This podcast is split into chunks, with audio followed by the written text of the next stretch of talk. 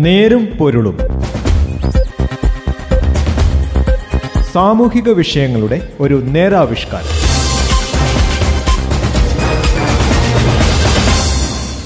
നമസ്കാരം. നേരും നേരുംപൊരുളിന്റെ പുതിയൊരു അധ്യായത്തിലേക്ക് സ്വാഗതം. ഇന്ന് ഈ പരിപാടിയിൽ ഞാൻ ജോസഫ് പള്ളത്ത്. കോവിഡ് മഹാമാരിയെ തുടർന്നുള്ള പ്രശ്നങ്ങൾ നമ്മുടെ വിദ്യാഭ്യാസ രീതിയിലും ബോധന സമ്പ്രദായത്തിലും കാതലായ ചില പരിഷ്കാരങ്ങൾ ആവശ്യപ്പെടുകയാണ്. ഇത്തരം പ്രതിസന്ധി ഘട്ടങ്ങളിൽ ബോധനവും ജ്ഞാന നിർമ്മിതിയും എങ്ങനെ ഫലപ്രദമായി മുന്നോട്ട് കൊണ്ടുപോകാനാകും?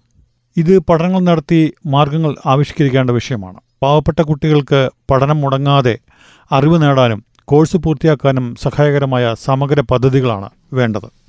നേരുംപൊരുളും ഇന്ന് ഈ വിഷയത്തിലേക്കാണ്. കോവിഡ് മഹാമാരി മൂലം ഭാവി അനിശ്ചിതത്തിലാകുമോ എന്ന ആശങ്കയിൽ ധാരാളം കുട്ടികൾ ഉണ്ടെന്ന് നമുക്കറിയാം.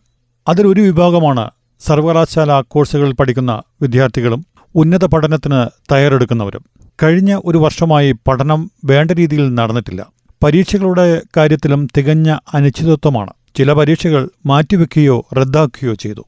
നടന്ന ചില പരീക്ഷകളുടെ ഫലം വന്നിട്ടുമില്ല.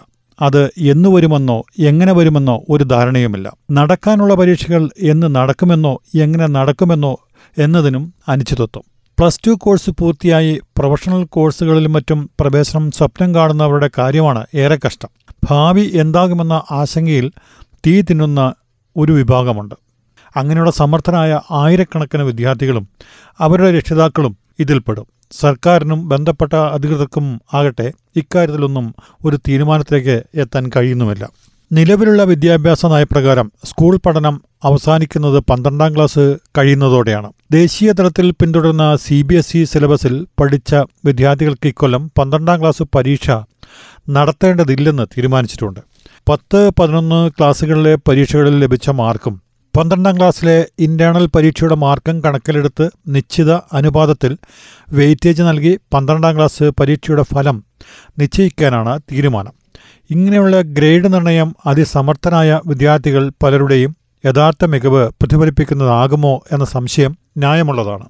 അനർഹരായ പലർക്കും കൂടുതൽ മെച്ചപ്പെട്ട ഗ്രേഡ് ലഭിക്കുന്നതിനും കാരണമായേക്കാം.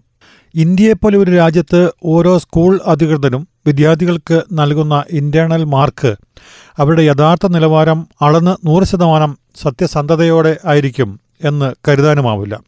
പരീക്ഷയില്ലാതെ നടത്തുന്ന ഫലപ്രഖ്യാപനം പൊതുവായ നിലവാര തകർച്ചയ്ക്ക് ഇടയാക്കുമോ എന്ന സംശയം വേറെ. കഴിഞ്ഞ ആറു വർഷത്തെ മാർക്ക് പരിഗണിച്ച് പ്ലസ് ടു ഫലം തീരുമാനിക്കുമെന്നാണ് I C S E syllabus അധികൃതർ പറയുന്നത്. പ്ലസ് ടു പരീക്ഷ കഴിഞ്ഞ കേരളത്തിലാകട്ടെ ഇരുപത്തെട്ട് മുതൽ പ്രാക്ടിക്കൽ പരീക്ഷ കൂടി നടത്തിയ ശേഷമാണ് ഫലം പ്രഖ്യാപിക്കുക. ഏതായാലും പ്രൊഫഷണൽ കോഴ്സുകളിലേക്കുള്ള പ്രവേശനം പ്ലസ് ടു മാർക്ക് കണക്കിലെടുക്കാതെ എൻട്രൻസ് പരീക്ഷയുടെ മാത്രം അടിസ്ഥാനത്തിലാകുന്ന രീതി നടപ്പാവുകയാണ് എന്ന് കരുതണം. പഠനത്തിലും പ്രവേശന രീതികളിലും ഇത് ദൂരവ്യാപകമായ ഫലമുണ്ടാക്കാം. കേരളത്തിൽ അവസാന വർഷ ബിരുദ ബിരുദാനന്തര ബിരുദ കോഴ്സുകളിൽ പഠിക്കുന്ന വിദ്യാർത്ഥികളുടെ കാര്യവും വലിയ അനിശ്ചിതത്വത്തിലാണ്. ഇവരുടെ ഫൈനൽ പരീക്ഷകൾ എന്ന് നടക്കും എന്ന് ഫലം വരും എന്നതിനൊന്നും ഒരു നിശ്ചയവുമില്ല. ഉന്നത പഠനത്തിന് തയ്യാറെടുക്കുന്നവരും ജോലിക്കായി ശ്രമം തുടങ്ങേണ്ടവരും ഇതിലുണ്ട്. കേരളത്തിലെ മിക്ക സർവകലാശാലകളിലും ഒരു വർഷം മുമ്പ് നടന്ന സെമസ്റ്റർ പരീക്ഷകളുടെ ഫലം പോലും വന്നിട്ടില്ല. കോവിഡിന്റെ കാരണം പറഞ്ഞാണ് മൂല്യനിർണയവും ഫലവും വൈകുന്നത്. സർവകലാശാല അധികൃതർ മനസ്സുവെച്ചിരുന്നെങ്കിൽ അധ്യാപകരെ കൊണ്ട് വർക്ക് ഫ്രം ഹോം രീതിയിൽ പരീക്ഷകളുടെ മൂല്യനിർണയം നടത്താമായിരുന്നില്ലേ? കേരളത്തിന് പുറത്തുള്ള പല സർവകലാശാലകളും അങ്ങനെ ചെയ്തിട്ടുണ്ട്. ഇവിടെ കോളേജുകളിലെ ഓൺലൈൻ പഠനം പോലും ശരിയായ രീതിയിൽ നടന്നിട്ടുമില്ല. പഠിക്കാതെ എന്ത് പരീക്ഷ എഴുതും എന്ന വിദ്യാർത്ഥികളുടെ ചോദ്യം ന്യായമുള്ളതാണ്. ഇനി ഫൈനൽ പരീക്ഷകൾ നടത്തി പേപ്പറുകളെല്ലാം നോക്കി എന്ന് ഫലം പ്രഖ്യാപിക്കാനാണ്.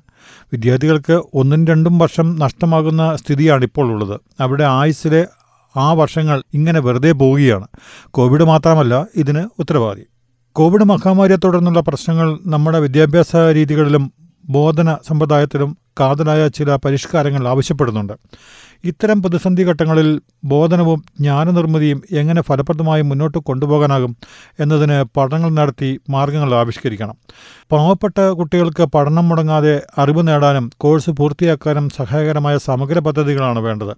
സ്കൂളുകളിലും കോളേജുകളിലും ഭൗതിക സാഹചര്യങ്ങൾ മെച്ചപ്പെടുത്തണം. കേരളത്തിലെ പൊതുവിദ്യാലയങ്ങൾ മിക്കതും സ്മാർട്ട് ക്ലാസ് റൂമുള്ള ഹൈടെക് സ്ഥാപനങ്ങളായി മാറിക്കഴിഞ്ഞു. അതേസമയം കോളേജ് ക്യാമ്പസുകളിൽ പലതിലും ഭൗതിക സാഹചര്യങ്ങൾ മെച്ചപ്പെടുത്തേണ്ടതുണ്ട്.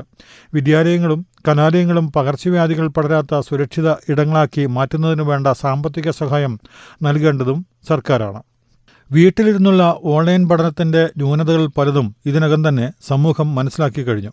കോഴ്സുകൾ യഥാകാലം പൂർത്തിയാക്കി തങ്ങളുടെ ഭാവി സ്വപ്നങ്ങൾ പൂർത്തീകരിക്കുന്നതിന് വിദ്യാർത്ഥികളെ സഹായിക്കുന്ന സജീവ ഇടപെടലുകൾ സർക്കാരിന്റെ ഭാഗത്തുനിന്ന് ഉണ്ടാകുമെന്ന് തന്നെ പ്രതീക്ഷിക്കാം.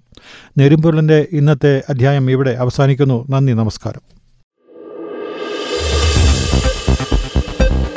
നേരും പൊരുളും. സാമൂഹിക വിഷയങ്ങളുടെ ഒരു നേരാവിഷ്കാരം.